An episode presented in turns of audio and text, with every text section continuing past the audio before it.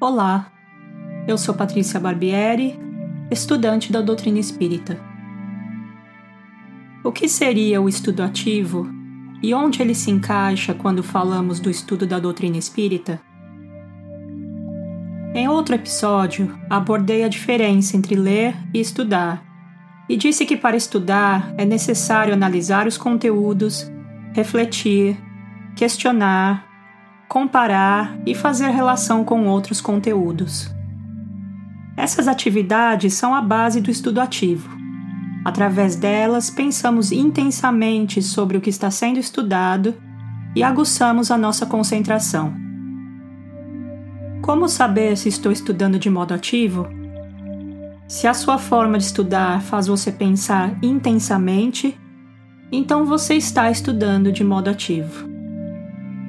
O que seria então o estudo passivo? Simplesmente ler ou ouvir um material é considerado estudo passivo, pois essas atividades não fazem pensar intensamente ou alcançar um nível maior de concentração que favorece a aprendizagem. Então, se ler é estudo passivo, ler e grifar o texto é estudo ativo? Podemos ter essa impressão mas infelizmente não é. Ler e grifar não necessariamente levam a pensar intensamente. O ato de grifar o texto pode parecer um esforço extra, mas podemos fazer isso mecanicamente, sem muito pensar, e em pouco tempo já teremos esquecido o que foi grifado. O combo ler e grifar pode ser parte de um estudo ativo, mas não é estudo ativo por si só. O curso online A Ciência da Aprendizagem, em inglês The Science of Learning, do National STEM Learning Center, trata das novas descobertas da neurociência e como elas se aplicam à aprendizagem. Nele é dito que o processo de estabelecer vínculos e associar formas diversas de informação requer atividade cerebral adicional explicando que quando nos tornamos fisicamente ativos e usamos múltiplos sentidos para aprender, isso provoca essa atividade e faz com que lembremos mais facilmente o que aprendemos, com atividade cerebral adicional ocorrendo quando nos deparamos novamente com tais conceitos aprendidos ativamente. Você pode estar pensando: como isso é relevante para o estudo da doutrina espírita? Afinal, não estamos estudando para uma prova ou para prestar um concurso. No livro Consciência e Mediunidade, do projeto Manuel Filomeno de Miranda, é abordada a seguinte questão: De que maneira a conscientização favorece o estudo?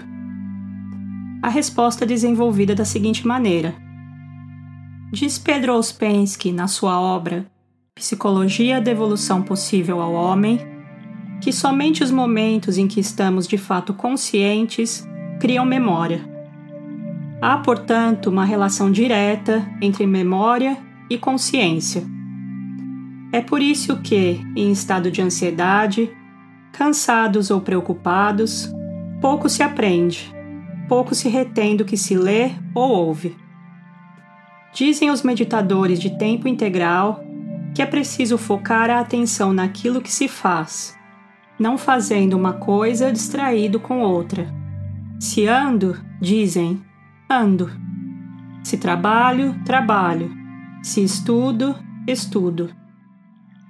Em resumo, de forma simples, se nos concentrarmos intensamente, perceberemos muito mais do que lemos, do que estudamos. Iremos ao âmago das ideias do autor ou para além delas, seremos capazes de penetrar em suas emoções. Iremos até a fonte que o inspirou, ultrapassando os limites das palavras.